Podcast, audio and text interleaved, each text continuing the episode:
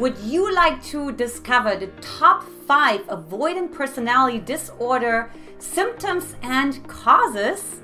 Hi, I'm Antia Boyd, founder and creator of the Magnetize the Man method. And look, if you are new to my channel, don't forget to subscribe by clicking the bell below to get informed about new juicy videos coming your way that help you to stop attracting emotionally unavailable men and attract the right partner for you. Now, let's talk about avoidant personality disorder. Now, what we want to know about that is it's oftentimes really shown through extreme shyness, social anxiety, and it is also more in the anxious disorder family. Now, we're going to look into more what are particularly the five top symptoms of that. So, let's go ahead and dive right in. So, symptom number one is fear of rejection. Now, what's interesting with those group of people that have this disorder, which is a very small percentage of the population, is that they would rather not have any connection at all than experience rejection. In my opinion, there's an extreme fragility about them, right? There's something that's like they literally can't cope with it and there is such a tremendous anxiety inside of their system. Again, anxiety really meaning imagine that the whole system is constantly aggravated. There's a system that's constantly sort of annoyed. That's not what they feel. But like the annoyance is just an example of what it means when a system is aggravated versus imagine a system being ah cool. Right?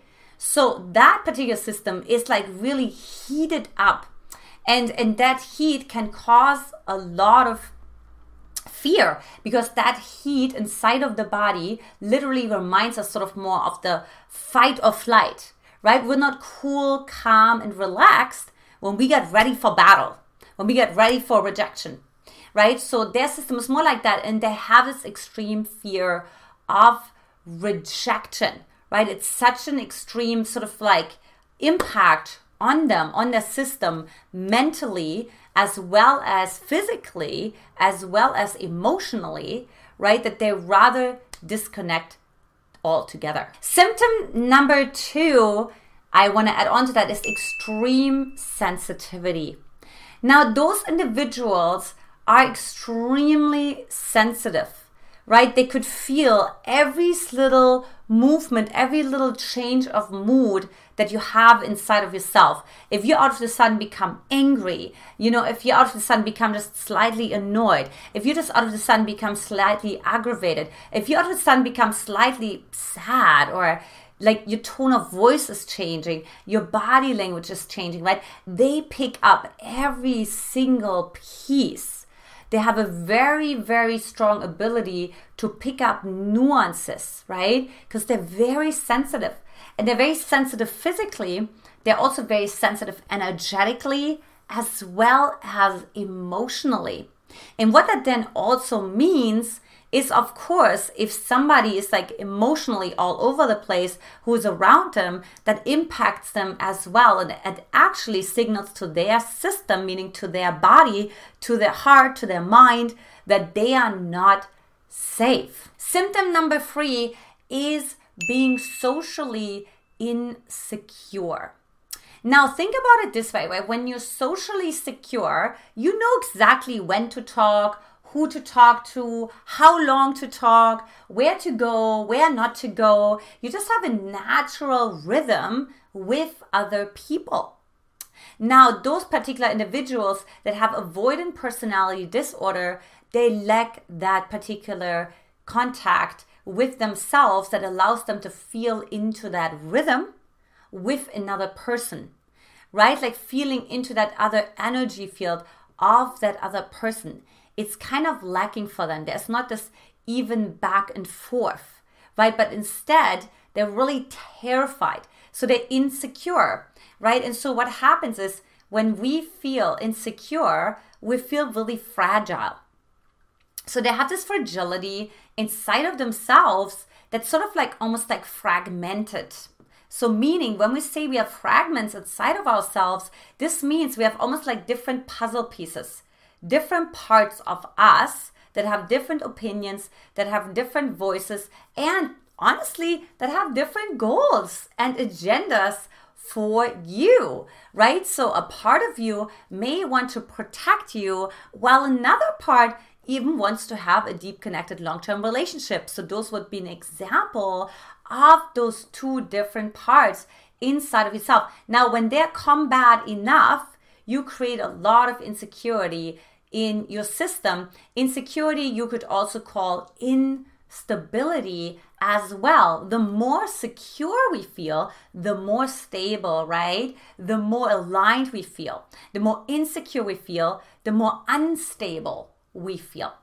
I hope this makes sense. Now, the next symptom number four is well, they really prefer distance over closeness, which of course leads perfectly into this example, right? If somebody feels more insecure in the presence of another person, what are they going to do?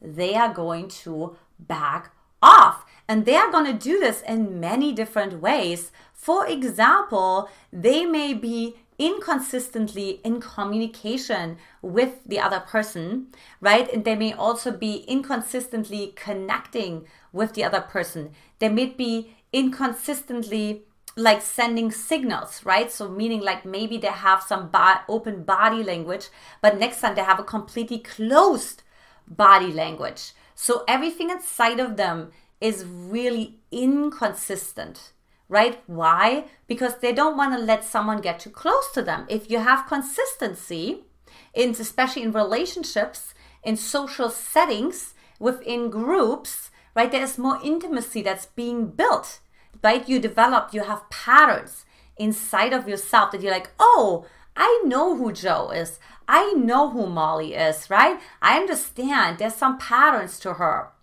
But if everything is inconsistent, and insecure, um, that means there's this distance. I don't really know who this person is. I, can, I don't know if I can really trust this person, right?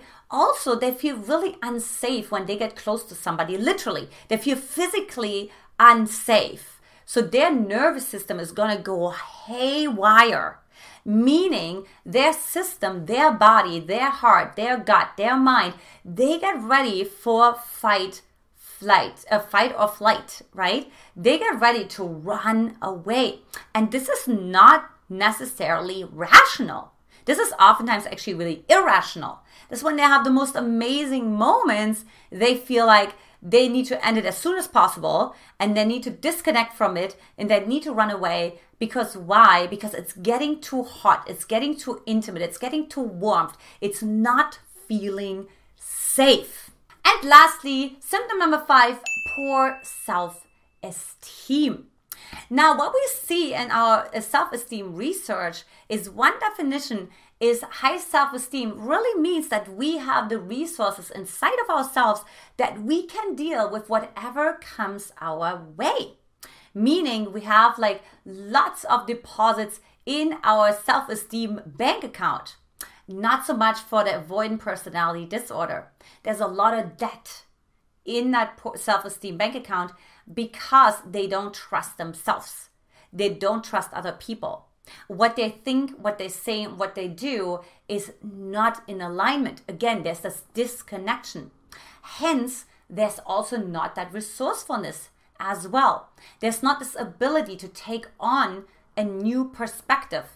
You see, when you're in fight or flight, you're over identified with your current emotions in that moment, right? You think you are your emotions. You think, I am my anger. I am my sadness. I am my happiness, right? Or I, I am my fear.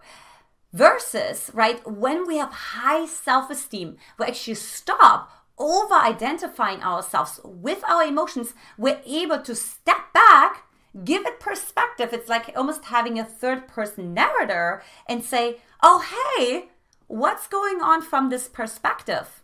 Right? How can I see this in a different light? What's a new point of view I can take on?